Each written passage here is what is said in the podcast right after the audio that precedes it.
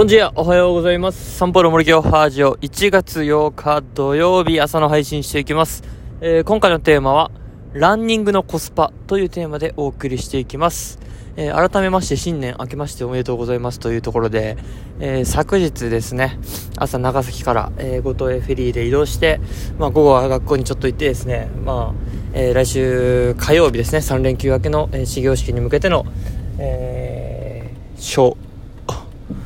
小、なんですかね、諸事務、事務的なことを、えー仕上げ、また、えー最後3連休突入しているような土曜日の朝でございます。いや、いいですね。やっぱりこう、もう一回3連休を楽しめるという感覚がですね、本当に幸福度を上げてくれるところなんですが、えーまあ、2月の13日ですかね。いや、違うかもしれないです。1週前かもしれないです。とりあえず2月の頭ぐらいにですね、五島市民駅伝大会というものが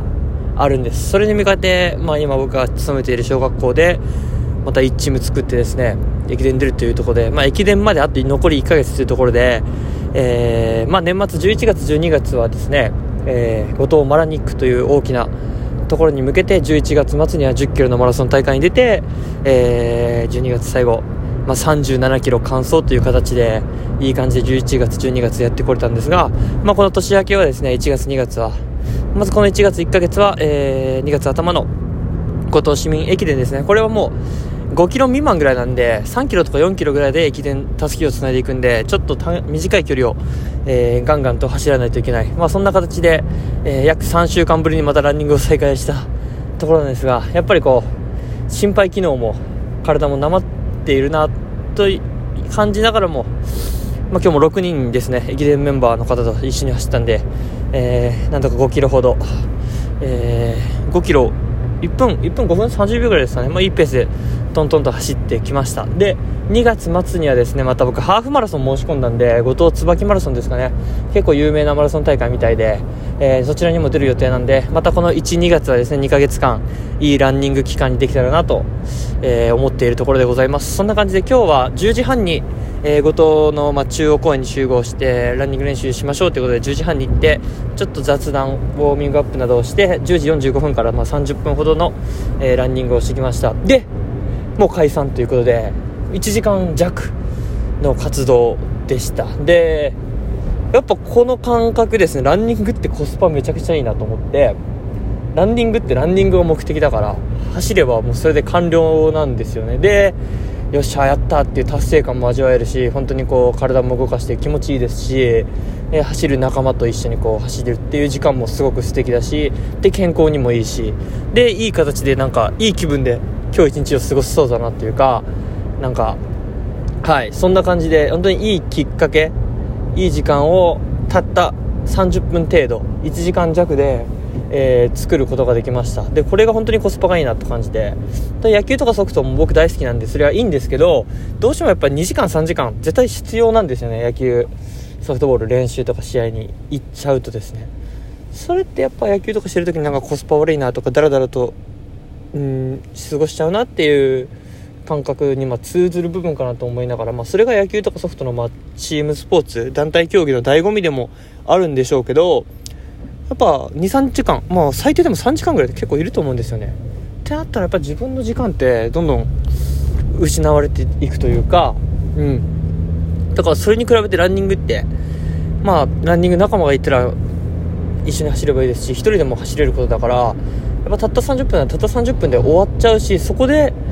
のこのリターンが大きいというかですね達成感といい健康面といいですね。なんかはいそんなことを考えた、えー土曜日の朝となりました。で、まあ、コスパとかの時間っていう部分でですね。やっぱ年末年始はこう非日常の時間で誰かと一緒に過ごす時間。こたつでゆっくり過ごして、えーこたつに入ってゆっくりとテレビを見てお笑いを見て爆笑する時間みたいな。本当にこう贅沢にダラダラ時間する時間を過ごしました。で前回のラジオも言ったようにこう非日常をちゃんと非日常として過ごしたというかその中で自分のための時間を作ったりもしなかったんですよね今回。多分初めてですね。なんかそれが自分の成長かなとも感じつつやっぱりこう日常に戻ってみるとですね後藤の時間あるんですよ僕の感覚としては。多分仕事が始まればそれなりに仕事の時間に追われますがやっぱ家族とか親戚とか誰かと一緒にいる空間とかテレビがある空間とかこたつっていう空間は自分の一人の時間っていうのはすごく奪われていたんだなっていうのもやっぱり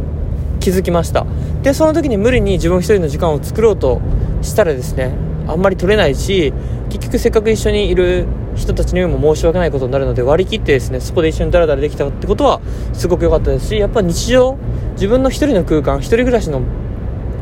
場所まあ僕は寮暮らしなんですけどまあ一人部屋に戻ってみるとですねまあテレビも置いてないですしまあ自分のこと自分で済ませればあとは全部空き時間なわけです全部自分だけの時間なんでやっぱめっちゃ時間あるやんっていう感覚になってるんですね。そしたら自分のことなんていくらでもできるからやっぱりこう日常と非日常を分けてですね、えー、考えたことは、まあ、エネルギー量としてもですね非日常の中に日常を作ろうとするのもやっぱエネルギーいったんでそのエネルギーを使わなかったっていうのもいいですしなんかでもこれが見えるようになったっていうのもすごく大きな一つの成長かななんて、えー、感じているところで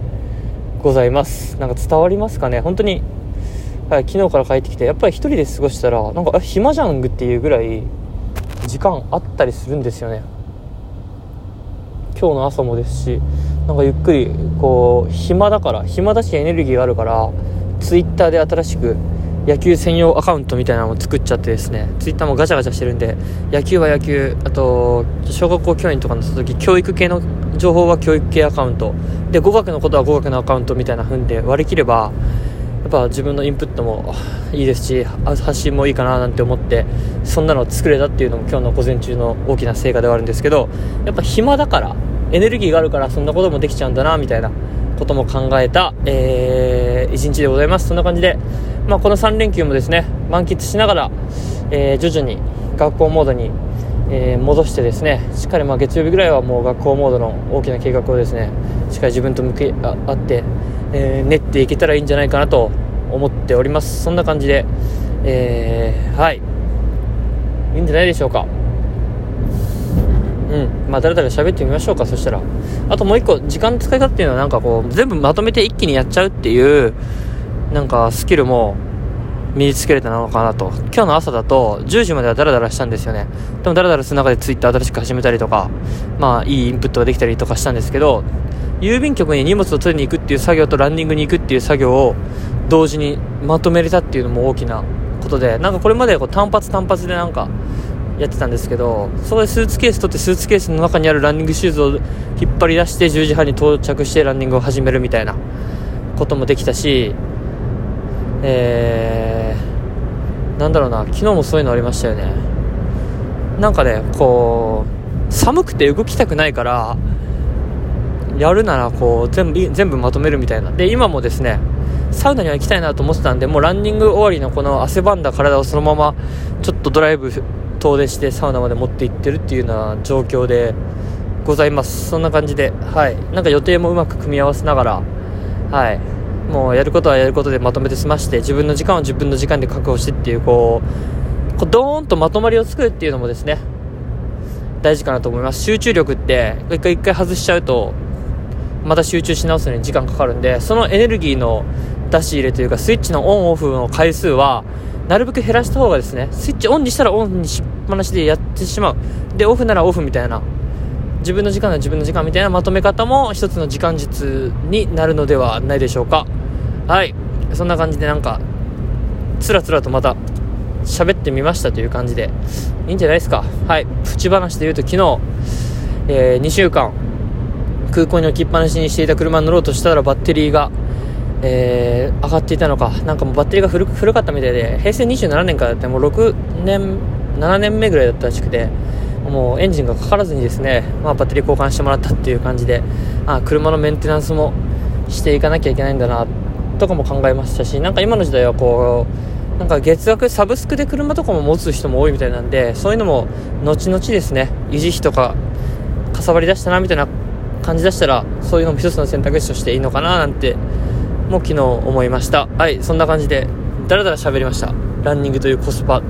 というテーマでしたがミートブリガードチャウチャウ